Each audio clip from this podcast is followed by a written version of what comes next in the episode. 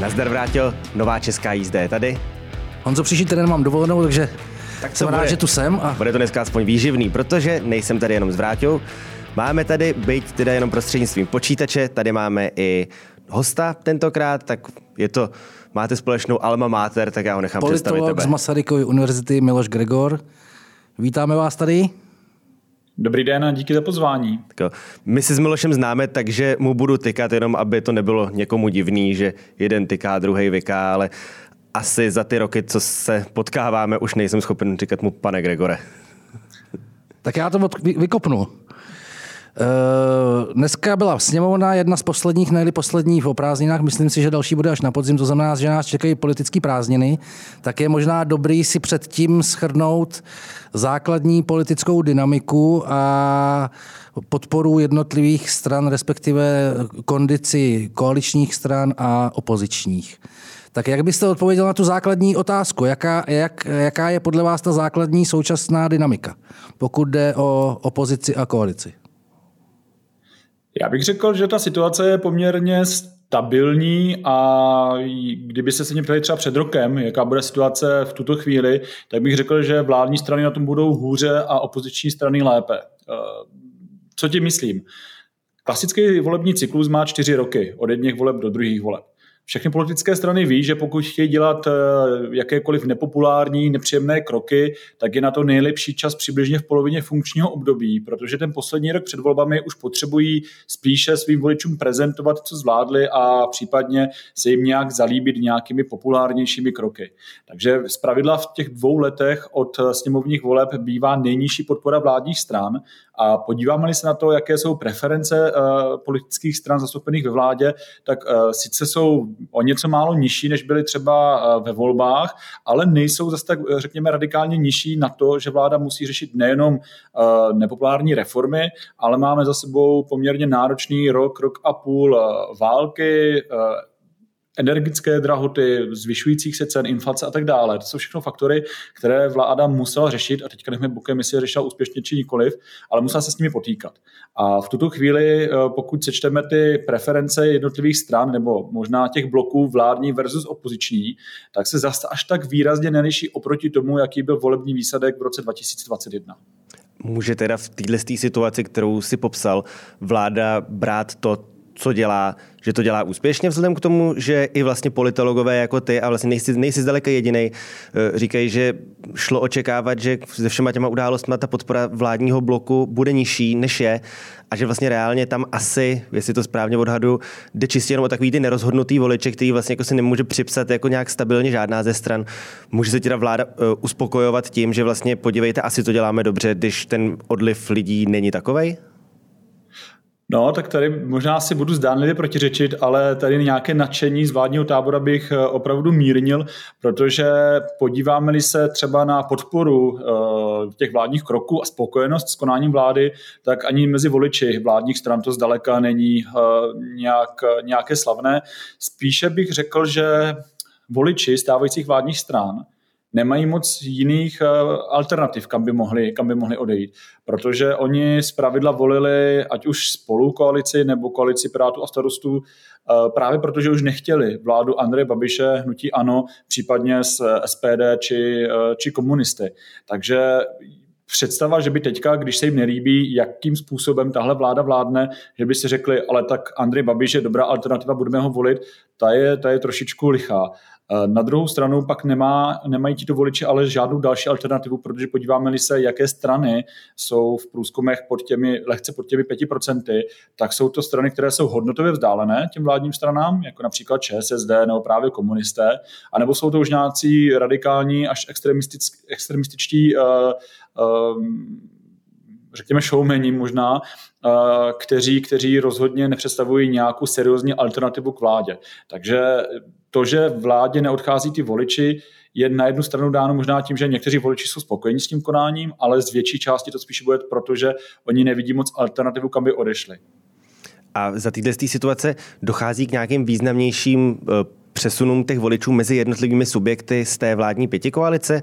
Třeba, že voliči ODS začínají lavírovat, říkají si, tohle to není ta ODS, kterou já jsem volil, to radši budu volit, nevím, třeba starosty. Je tam nějaký něco takového, co by stálo i za pozornost to zmínit? Já bych se dovolil ohlednutí ještě možná trošičku víc eh, za horizont těch eh, voleb 2021. Podíváme se například na průzkumy veřejného mínění z roku 2019, 18, 2020, tak vlastně zjistíme, že ty volební preference byly téměř totožné, jako jsou nyní. To znamená, ODS někdy teda měla pravda trochu méně, měla mezi, řekněme, 11 a 14 procenty, nyní se pohybuje mezi možná 14 a 16. Piráti měli kolem 11% tam můžeme říct, že jsou téměř na svém, starostové kolem 6, TOP 09 5 až 6 a lidovci už v té době byli pod 5% hranicí. Takže uh, ty volby do poslanecké sněmovny v roce 2021 v tomhle tom představovaly jistou výjimku, kdy se podařilo těmto politickým stranám mobilizovat a získat na svoji stranu uh, větší část voličů díky tomu, že některé strany neprošly tím pětiprocentním sítem, tou hranicí, tak vznikla vláda, jaká vznikla, ale dlouhodobě ta voličská podpora je stabilní. Ano, sněmovní volby 2021 i díky těm koalicím dopadly velice výrazně pozitivně pro, pro stan a negativně pro Piráty. Nicméně po nějaké krátké době teď si zavy přesně nevybavuji, ale asi čtvrt, maximálně půl roce už ty voličské preference byly přibližně na těch hodnotách, které známe z minulých let, takže můžeme sice vidět, že třeba eh, ODS trošičku eh, to vládní angažma pomáhá oproti předchozím létům, zejména i díky tomu, že mají eh, ta možná nejviditelnější a nejdůležitější ministerstva. Piráti jsou de facto na svém, byť můžeme říct, že jediný viditelný pirátský reprezentant je minister zahraničí pan Lipavský, který bývá chválen. Naproti tomu třeba o předsedovi Ivanu Bartošovi není příliš vidět ani slyšet, že by konal nějaké kroky, které jsou třeba blízké té pirátské agendě a u, ostatních stran bych řekl, že jsou možná tak nějak na svém. Já bych se přece jenom ještě zastavil u jedné věci, která se týká právě třeba té ODSky.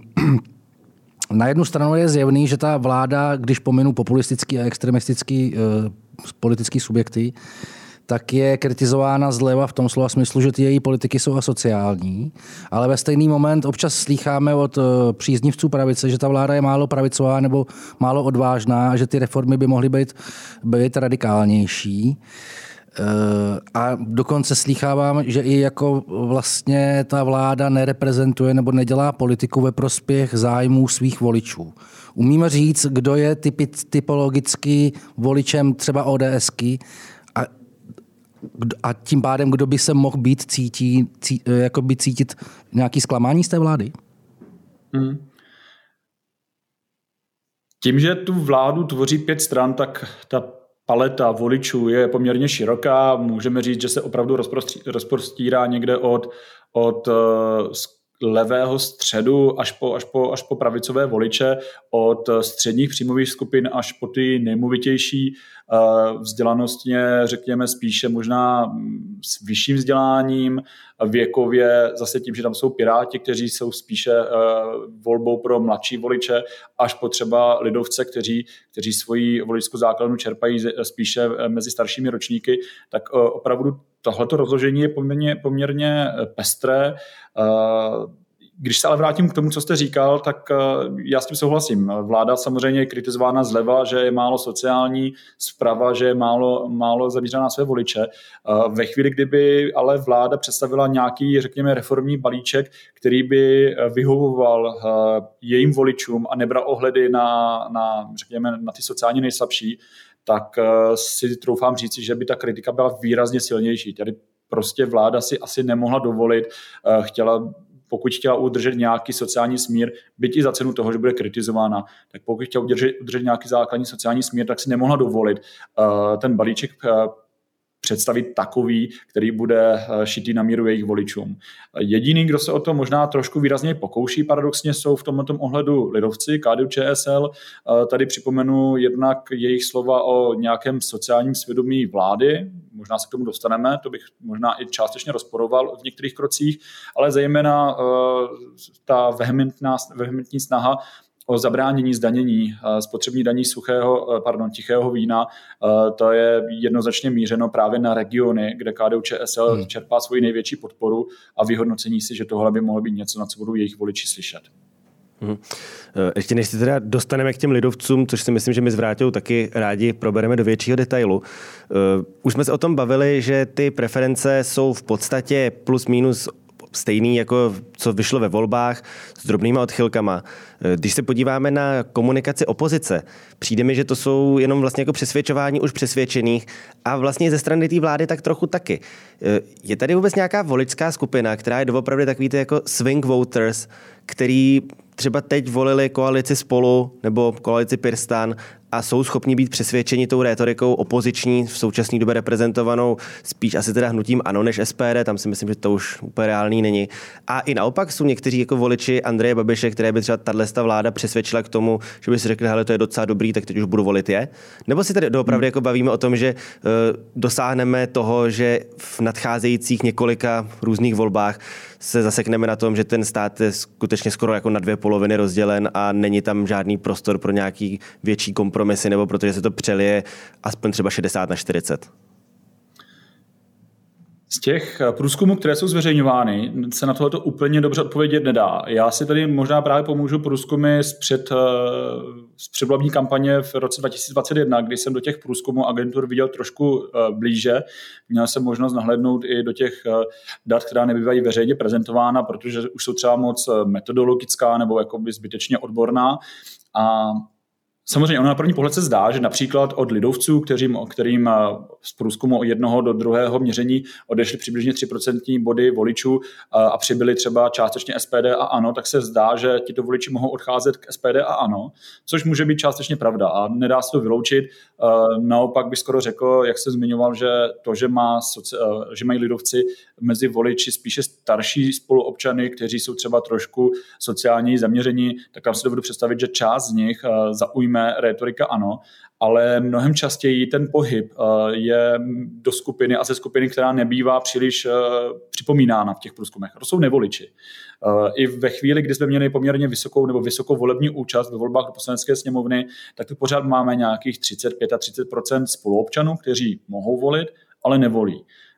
A z pravidla, pokud se děje něco takového, že nějaká politická strana, ať už má skandál nebo s ní voliči nejsou spokojeni, tak oni se prvně v uvozovkách zaparkují mezi ty nevoliče, mezi ty nerozhodnuté voliče, protože oni prvně jsou zklamaní a neví, koho by mohli volit a třeba ta alternativa jim přijde až příliš eh, příliš jiná. Jo, pokud například jste voliči ODS, tak asi ze dne na den nebo z měsíce na měsíc neřeknete a teďka budu volit ano, protože mě naštvala ODS. Z vás se možná stane na chvíli, na nějakou dobu někdo, kdo neví, koho bude volit nebo nechce volit.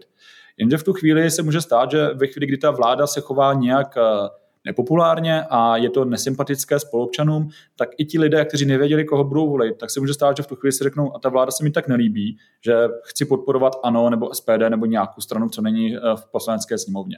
Takže ono se může zdát, že jedné straně ubydou 2%, 2% voličů a jiné přibydou 2%, takže by to logicky mohly být ty stejn, ta stejná 2%, ale ono mnohem pravděpodobněji se jedná o to, že z těch 2% se stanou nevoliči a z toho rybníčku 35% nevoličů eh, se někdo rozhodne, že bude volit opoziční stranu. Takže ta cesta bývá zpravidla nepřímá eh, přes, eh, přes tu skupinu nevoličů. Mhm. Já ještě teda, když jsme u těch přelivů, tak by mě hrozně zajímalo, myslíš si, že hnutí ano, protože četl jsem nějaký články, že tuhle tu strategii tam teď nějak se snaží budovat. Myslíš si, že se může sáhnout nějak výrazněji na tu skupinu těch mladých voličů?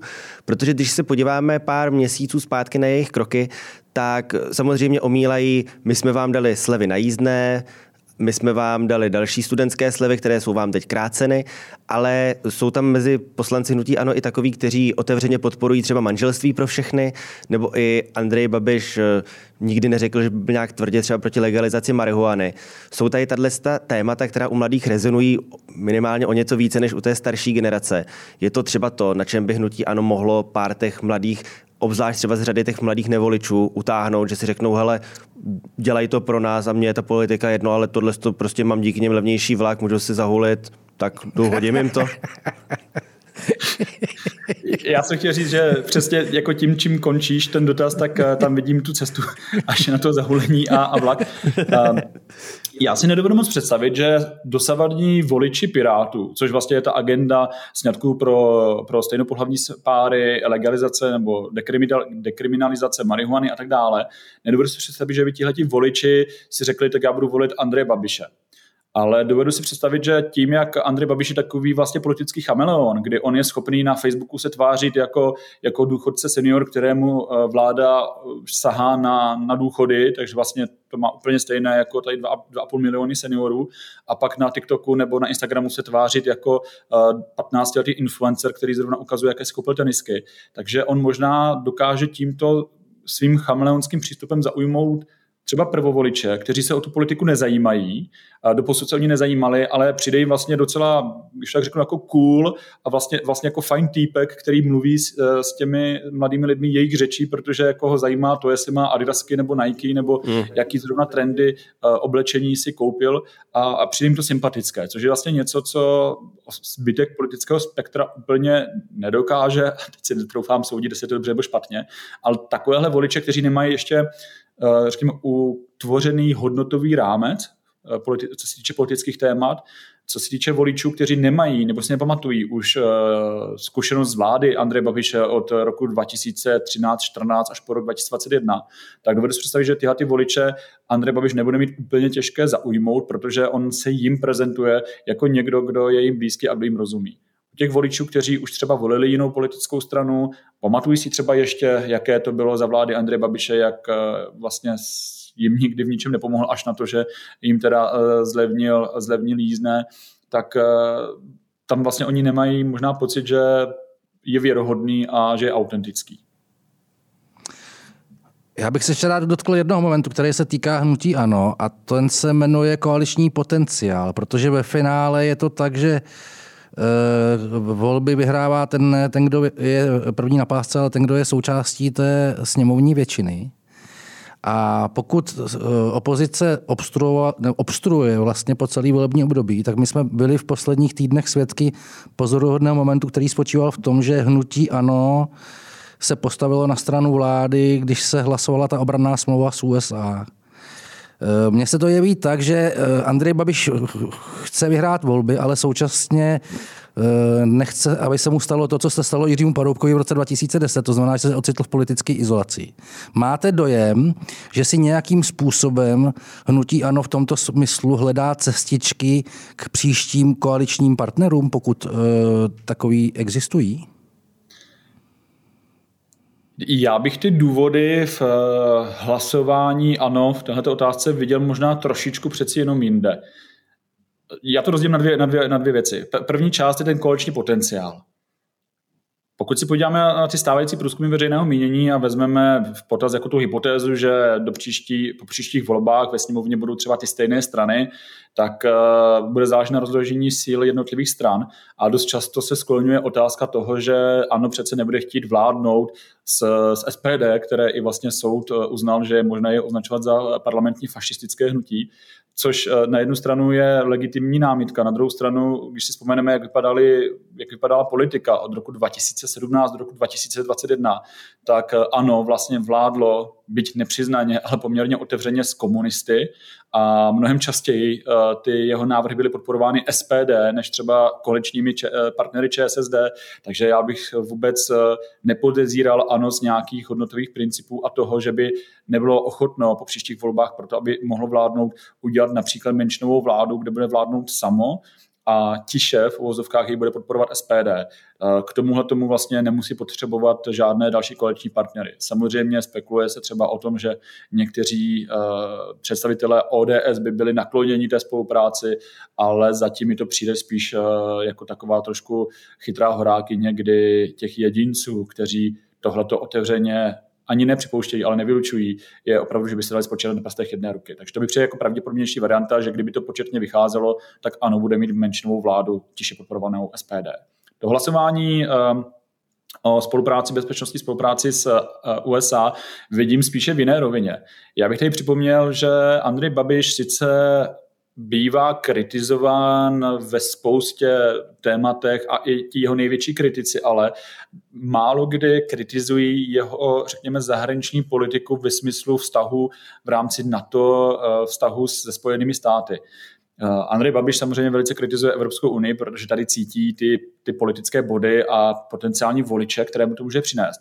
Ale pak ve chvíli, kdy přijede přijel jako premiér do Bruselu, tak de facto se choval velice pro unijně a málo kdy, málo kdy hlasoval nějak proti a hlasoval tak, jak vlastně tady v Česku říkal. Takže on v tomhle tom zase má dvojí tvář. A ještě patrnější, nebo velice patrné to je právě ve vztahu ke, ke Spojeným státům, kdy Uh, on má rád setkávat se s těmi uh, lídry světové politiky, on se rád fotí, tady připomeňme, jak často opakoval, uh, že má jako přítele uh, Emmanuela Macrona, uh, Sám Andrej Babiš byl v roce 2019 v Bílém domě, potkal se s Donaldem Trumpem, takže si nedovedu, nedovedu, nedovedu představit, že on by teďka řekl svým spolustraníkům, budeme hlasovat proti této dohodě, protože pokud si myslí na to, že by chtěl zase jednou vládnout, tak eh, určitě si myslím na to, že pokud bude vládnout, tak by si možná se rád setkal s vrcholnými americkými představiteli a to by bylo asi jen těžko myslitelné, pokud by teďka uh, svými hlasy hlasu,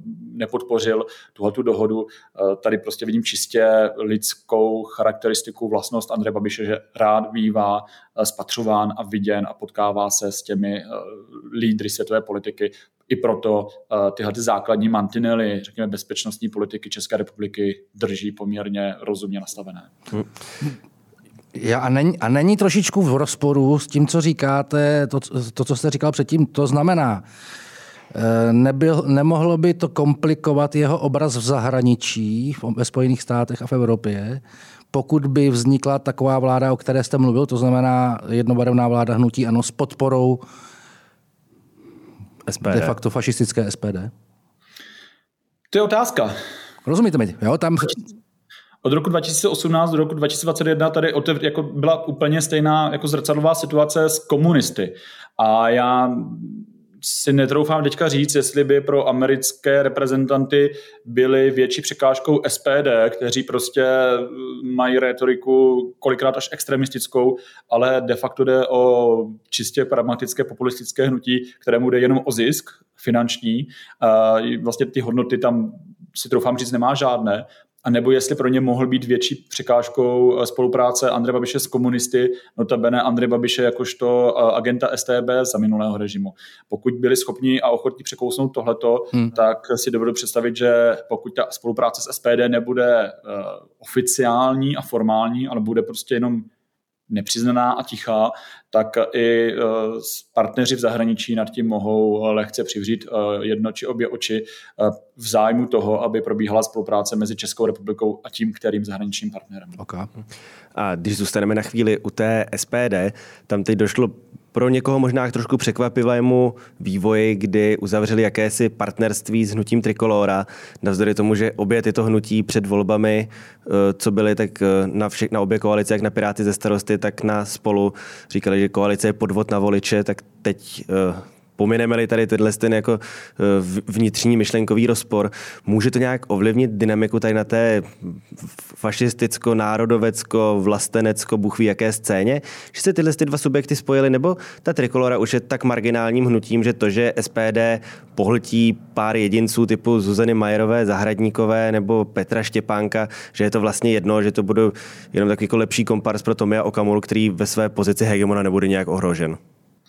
Tohle je trošku věštění z křišťálové koule. Já si doufám říci, že je to spíše jedno, eh, že spíše si tímto SPD zajistilo v úzovkách trošku větší klid v, tom svém, v té své části politického spektra. Eh, jako možná úsměvnou anekdotu k tomuhle přidám, že když jsem viděl některé interní průzkumy, které se snažily měřit právě eh, spolupráci, jak vlastně posílí SPD spolupráce s Trikolorou, tak ve chvíli, kdy SPD bylo v tom eh, volebním modelu testováno samostatně, tak mělo asi o půl procentního nebo jeden procentní bod víc preferencí než v koalici s Trikolorou. Takže vlastně Trikolora tady eh, zafungovala jakožto nějaký negativní koeficient pro SPD, ale Tohle to samozřejmě se velice těžko měří nebo odhaduje ve chvíli, kdy nejbližší volby máme za tři čtvrtě roku, volby do Evropského parlamentu, které budou úplně jiné, než, než jak bývají preference v té eh, domácí politice. A jak jsme si řekli na začátku tohle rozhovoru, eh, volby do poslanecké sněmovny pravděpodobně budou za nějaké dva a čtvrt roku a to je ještě výrazně dál, nebo je to, je to dál eh, k dalším volbám než od těch posledních voleb, tak je otázka, co se do, to, do té doby stane. Nemyslím si, že by to byl nějaký uh, zvrat uh, ve vývoji preferencí jednotlivých politických stran, že by to byl nějaký game changer. Ještě možná s ohledem na to, že si teda správně připomněl, že nejbližší volby, které se chystají, jsou ty do Evropského parlamentu, které jsou dost specifické i třeba tím, že je tam poměrně dost nízká účast i na naše poměry, kdy teda ta účast nikdy není úplně z nejvyšších. Může tam kartami tady v této sféře voličů zamíchat i Jindřich Reichl, který přece jenom nějaký výtlak má v těch průzkumech. Se mu nedaří nikdy, nikdy jako pokud to nejsou průzkumy o takových těch pochybných agentur, tak tam nikdy těch 5% nepřelezl. Ale jestli náhodou právě mu nehraje do karet to, že ty volby, které bude moci tam ověřit svou sílu, budou ty do toho Evropského parlamentu, kde možná ty protievropské hlasy i na to třeba, že bude říkat, podívejte, SPD, to je málo radikální, my potřebujeme víc. Nemůže tak eh, se tam trošku víc etablovat, krom toho tedy, že teď vykazuje Janu Zvertek Hamplovou v Senátu, takže by byl třeba i on tím europoslancem a že by mu to pomohlo i dál na jeho vzestupu? Hmm.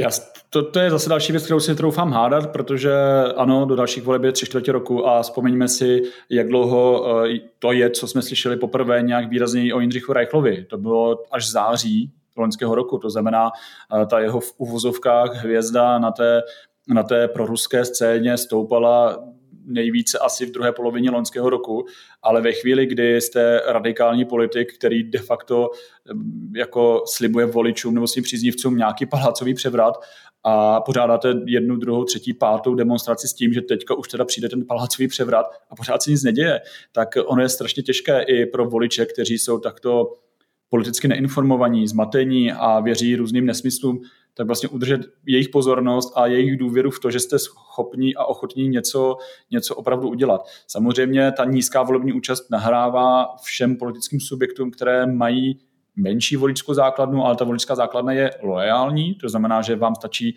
aby těch va, vašich pár fanoušků opravdu přišlo k volbám a je možné, že pokud ta konstelace bude příznivá pro různé šíbry a pro ruské politické uh, podnikatele, takže, takže tam někdo třeba z, uh, od proklouzne do Evropského parlamentu, ale já osobně si nemyslím, že tenhle ten projekt má nějakého dlouhodobějšího trvání nebo že by směřoval k úspěchu, protože i tím, jak uh, jak radikální retoriku zvolil na začátku, tak vlastně sám sebe znemožnil, protože ukázal, že není schopný uh, ty radikální přísliby naplnit a splnit svým příznivcům, protože prostě jsme naštěstí v demokratickém právním státě, takže pár ukřičených uh, ruských fanoušků nemůže zapříčinit uh, nějaký státní přivrat. Pojďme zpět k lidovcům, o kterých jsme už, který jsme už nabrnkli na začátku. Eh, podle mě eh, typický je pro toto volební období, kromě toho, že eh, jsou tam piráti podhodnocení, takže lidovci tam jsou naopak nadhodnocení. Oni mají reální, reálnou podporu dlouhodobě někde kolem 4-5%, podle posledního medianu dokonce 2%, ale současně mají aktuálně přes 20 poslanců. 23 si myslím. 23. A co si budeme povídat, vlastně o nich je celkem dost slyšet na to, jak malý segment voličů zastupují vlastně. Ať už je to, to tichý víno, který jsme tady zmiňovali, ať už je to třeba ta marihuana, kde taky vlastně první rozhovor Marka Výborného, potom co se stal ministrem Přesně. zemědělství, byl ten, že lidovci na to nikdy nekývnou. V otázkách všech, co se týká ať už stejnopohlavních sňatků no. nebo adopcí homose- dětí homosexuály, Istanbulská úmluva. Je to, je to pravda, že o těch lidovcích je slyšet a teď v posledních průzkumech uh, myslím, že teda opravdu ta čísla úplně neodpovídají tomu, jako jaký mají výtlak. Takhle, uh, lidovci mají stabilně už dlouhé roky, troufám si říci, už několik, i rok, dva před sněmovními volbami 2021 mají stabilně kolem 3,5% politické podpory. To, že občas v některém průzkumu mají pět, troufám si říct, že je úplně stejná výjimka jako to, že teďka mají jednou 2%. Mm. Ty 2% já si možná vysvětluju i tím, že a teďka se přiznám, že nevím přesně, kdy probíhal sběr dat a, a, a tak dále, ale eh, jestli se to nekrylo s dobou, kdy v poslanecké sněmovně probíhalo projednávání stejnopohlavních uh, sňatků stejnopohlavních párů, kdy řada lidoveckých poslanců měla výroky, za které se musí normální slušný člověk stydět. Tady teďka neřeším to, že třeba nejsou nakloněni stejnopohlavním uh, sňatkům, ale ty výroky, které padaly z úst některých, některých z těch poslanců, tak bylo, bylo člověku stydno a to jsem troufám si hmm. říct, si mohl projevit právě do poklesu už tak nízkých preferencí lidovců, protože zase dlouhé roky víme, že i většina lidoveckých voličů nemá ze sňatky stejnopohlavních párů jako větší problém, buď to jim to jedno, nebo to klidně jako i mírně podporují. Prostě je to téma, které pojďme už vyřešit a věnovat se jiným tématům a nedělíme z toho tady zase uh, problém na, na čtvrt roku. Co se týče tohohle, co jste zmínili vy, tak samozřejmě to dáno i volebními výsledky v předešlých volbách. Prostě uh, samozřejmě eh, průzkumy nebo vývoj preferencí a podpory jednotlivých stran se mění v čase a nelze, aby se takhle měnili i třeba měnilo zastoupení těch politických stran v poslanecké sněmovně, takže to zastoupení odpovídá, řekněme, nějaké síle, která byla v eh, říjnu 2021 ale troufám si říct, že tady to mnohem více ještě odpovídá spíš schopnostem kolečních vyjednávání při vzniku spolu. Toho, že ODS samozřejmě byla nejsilnějším subjektem a lidovcům se podařilo vyjednat si, troufám si říct, třeba i výhodnější podmínky než TOP 09. Paradoxně i přesto, že TOP 09 dlouhodobě ve všech průzkumech veřejného mínění eh, má o něco vyšší preference než KDU ČSL.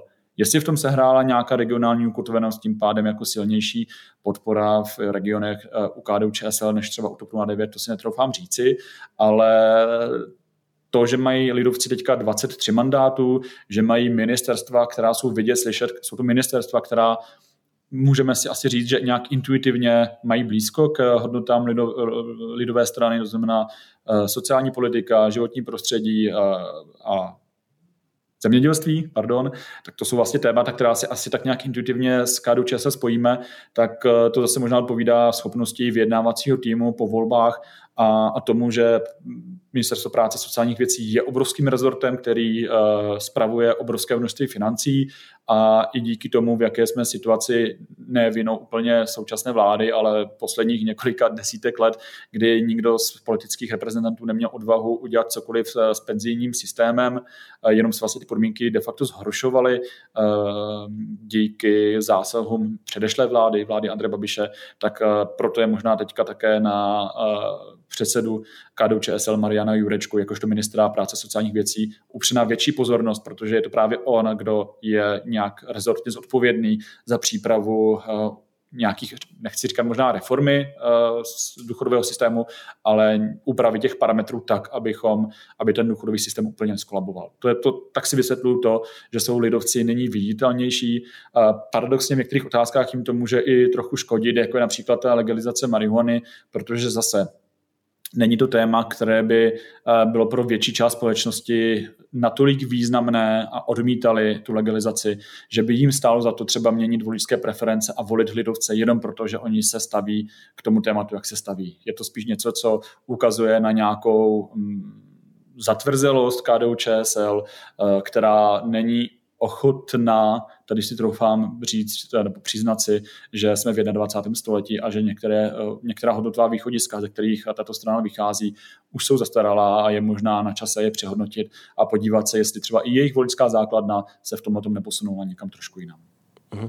Eh, když ještě u těch lidovců na chviličku zůstaneme, eh, ty si správně připomínal, že oni o sobě říkají, že jsou sociálním svědomí této vlády, což asi si o tom každý může myslet, co chce ale navzdory tomu, že jsou to právě lidovci, kteří nejvíc, řekněme, rozdávají těm voličským skupinám, ať už to byly ty přídavky na vychované děti, teď je to uh, lidovecký ministr Hladík oznámil ty dotace na zateplování domů po babičkách a po dědečcích a pokom, Bůh ví ještě pokom dalším. Uh, jsou tady přídavky, přesně zase za pro rodiny, co vychovali nějaký děti, ale v lepším případě výsledky v, průzkumech buď stagnují, nebo se tam objevují i takové jako historická minima, jako teď ty 2%. Čím to je, že lidovcům tady tenhle to vlastně by si člověk řekl, jako co víc ještě by ty lidi chtěli a ani to nefunguje? No, já si myslím, že tam částečně se promítá právě to, o čem jsme se před chvilkou bavili, že lidovci se vlastně snaží poměrně držet nějakou stranickou linii a o kontroverzních tématech mluvit velice opatrně, ale pak se prostě najde někdo hmm. z té strany, kdo má výroky, které jsou až ostudné, eh, když, já nevím, no, všichni se si možná pamatujeme některé ty ostudné výroky, které byly ve, ve sněmovně, když se projednávalo uh, sňatky pohlavních párů. Uh, druhá věc je, že oni sice se tváří jako to sociální svědomí, ale některé ty kroky jdou, skoro by si troufám říct, paradoxně až proti tomu, aby pomáhali těm voličským skupinám, na které oni si myslí. Uh, jeden příklad za všechny. Teďka opravdu po babičce je vlastně něco, co je rámováno jakožto program, který má pomoci mladým, pardon, voličům na vesnicích, lidem, lidem, kteří mají rodinu a tak dále. Jenže to, že se vlastně všude v civilizovaném světě je normální, že pokud někdo žije v obrovském baráku, vícegeneračním a už třeba odrostly děti a nezvládá ten barák spravovat a udržovat, tak se odstěhuje do menšího a ten velký barák prodá třeba zase rodině, co má děti. To znamená, že eh, ten trh s nemovitostmi je trošku eh, flexibilnější a trošku živější. My naproti tomu se snažíme tady konzervovat stav, kdy eh, ve více generačních barácích už žijí třeba jenom dva lidé, protože jim odrostly děti, nebo naopak rodiče, prarodiče zemřeli, tak tam zůstávají ti mladí a za každou cenu se tam pak snaží třeba žít a ten barák eh, udržovat, ale nemají na to prostředky a teďka těmhle těm lidem se snaží eh, tenhle ten program nějakým způsobem pomáhat. A to paradoxně i přesto, že ta situace může znamenat eh, to, že se zdraží řemeslníci, protože najednou bude třeba poptávka po nich větší, zdraží se stavební materiál a ten trh s nemovitostmi se nehýbe. A ve chvíli, kdy se nehýbe, tak se tu vlastně společnost dělí na dvě skupiny. Na ty, co mají už za opatření, zabezpečení od, po svých uh, prarodičích nebo rodičích, to znamená na ty movitější, co už nějakou nemovitost mají, a pak třeba na ty mladé rodiny, které, nebo mladé páry, které chtějí začít uh, budovat rodinu, vychovávat děti, ale oni moc nemají kde, protože trh s nemovitostmi je zamrznutý, tím pádem uh, nemovitosti a jejich ceny stoupají, paradoxně výrazně rychleji než třeba příjmy a máme tu pak eh, situaci, že v eh, České republice některé nemovitosti jsou dražší než jinde v Evropě, kde si lidé vydělají víc peněz a proti, proti to mladé lidi je pak velice těžké se dostat k vlastnímu bydlení. A tady si troufám říct, že právě ten program opravdu dům po babičce může paradoxně vlastně uh, být škodlivý nebo může škodit těm mladým párům, mladým začínajícím rodinám. Úplně bokem nechávám situaci, kdy uh, asi už jsme každý, kdo jsme chtěli, viděli na sociálních sítích uh, poptávku po nějakém uh, šikovném poradci, který pomůže uh, majiteli chalupy víkendového nějakého sídla rekreačního získat dotaci právě tuhletu na rekonstrukci, protože když vám někdo zaplatí polovinu rekonstrukce, tak je to samozřejmě lákavé, i když vás to bude stát to, že si budete muset změnit na nějakou dobu trvalé bydliště právě na chatu. Zbývá levice ještě. Bych rád téma, který mě dlouhodobě zajímá, kterým se věnuju. Jak si vysvětlujete to, že v, časech, ve kterých žijeme, nemusím teďka vyjmenovat všechny ty různé krize, kterým naše společnost čelí, jak si vysvětlujete to, že se levici eh, nedaří e, nějakým způsobem restart? Někteří vaši kolegové mě dokonce řekli, že ta budoucnost už nebude konfliktem mezi pravicí a levicí, ale mezi demokratama a populistama a že se dost dobře může stát, že prostě pro levici v tomto konfliktu nebude místo. Jak, jak vy tu situaci hodnotíte? Já, když se podívám na politické strany, které se profilují jako levicové a, a jsou pod tu pětiprocentní hranicí, tak já tam jakožto člověk, který i přednáší volebních kampaních a na některých volebních kampaních se podílel, tak já tam vidím zásadní jako nedostatek. A ten nedostatek je jakýkoliv odlišující znak od ano.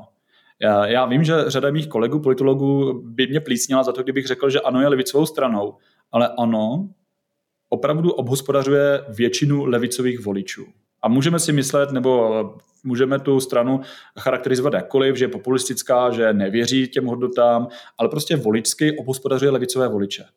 A podíváme se na to, co třeba teďka provádí a jak se snaží pre- prezentovat socdem, sociální demokracie, přejmenovaná ČSSD, tak oni vlastně kopírují nabídku do značné míry, kterou jim nabízí voličům ANO. A pak je otázka, proč by volič Eh, měl chtít volit eh, sociální demokracii, která má v průzkumech 3-4%, někdy třeba 5%, a nevolit radši ano, kde má tu jistotu, že bude zvoleno. To znamená, že pokud ty levicové strany chtějí přežít a uspět aspoň do té míry, aby se dostali do poslanecké sněmovny, tak musí zákonitě přijít s nějakým programem, s nějakou nabídkou, která bude atraktivní pro levicové voliče, ale nebude kopírovat a nebude jenom eh, lacinější náhražkou toho, co jim nabízí hnutí ano. Jestli to bude přes nějaké národní konzervativní levicové eh, křídlo, jakož to reprezentoval v ČSSD třeba Zdeněk Škromách, eh, Michal Hašek, eh, svého času Jaroslav Folina a další, to já nevím, nebo jestli to bude spíše liberální levice, to už si musí vyhodnotit sami podle toho, co jim ukazují průzkumy, kde mají jakou šanci, ale rozhodně ta cesta nepovede přesto, že budou buď to kopírovat program Pirátů v legalizaci marihuany a stejnopohlavní sňatků, protože to už dělají Piráti a v tom nemají voliči Pirátů důvod jít k jiné straně, a nemůže dělat ani to, že bude slibovat eh, vyšší důchody, větší sociální stát a všem všechno, jak to dělá ANO, protože to už nabízí ANO. Prostě musí si najít něco, čím se odliší. Jestli se jim to podaří, tak věřím, že tu šanci mají, protože i mezi voliči těch parlamentních stran, i mezi vládními i opozičními, jako cítím, že tam je značné, znač, značná nespokojenost s tím směřováním jednotlivých stran. U těch vládních, o tom jsme se bavili, u těch opozičních, tím, že hnutí ANO se snaží získat eh, příznivce z řad eh, extremistických eh, subjektů, to znamená, ta rétorika dost často už zavání spíše nějakým radikálním až extremistickým podtónem, spíše než by se jednalo o kritiku hodnotovou levice, pravice, tak i pro řadu příznivců ano, je to nepříjemná situace. Nicméně ti také zatím nevidí, kam by jinam mohli jít, protože pro ně jsou ty vládní strany také nepřekonatelné, nepřekonatelnou překážkou nebo něčím stranami, které volit nechtějí, ale ve chvíli, kdyby eh, se mimo parlament podařilo sformovat eh, politickou stranu nebo z těch stávajících politických stran, by někdo dokázal nabídnout relevantní program tak, aby ti nespokojení voliči mohli přejít k ním, tak tu šanci mají. A to se obávám, nebo to si trofám říct, že platí i pro uh, nějaké, řekněme, pravicové strany. Pokud se dokáže sformovat pravicová strana, která nebude na jednu stranu proruská a uh, koketovat s extremistickými uh, nahnědlými tendencemi, ale bude autenticky pravicová, když to řeknu ve zkratce, tak si dovedu představit, že by také mohla mít relativní úspěch. Výborně, tak uvidíme, jak se nám to všechno vyvine. Myslím, že teda teď v následujícím měsíci se nám toho moc vyvíjet nebude, ale o to víc ti Miloši děkujeme, že si tady s námi rozebral teď tu současnou politickou situaci v České republice. Popřejeme ti hezké akademické prázdniny, ale věřím, že ty zrovna budeš ten, který má poměrně dost napilno a po prázdninách doufám, že nejenom v české jízdě na viděnou. Díky moc. Děkuji za pozvání, hezký zbytek dne. A děkujeme samozřejmě všem divákům a posluchačům, co tady s námi spolu ještě s Milošem Gregorem strávili skoro tři čtvrtě hodiny svého času. Budeme se těšit u další epizody. Díky a mějte se.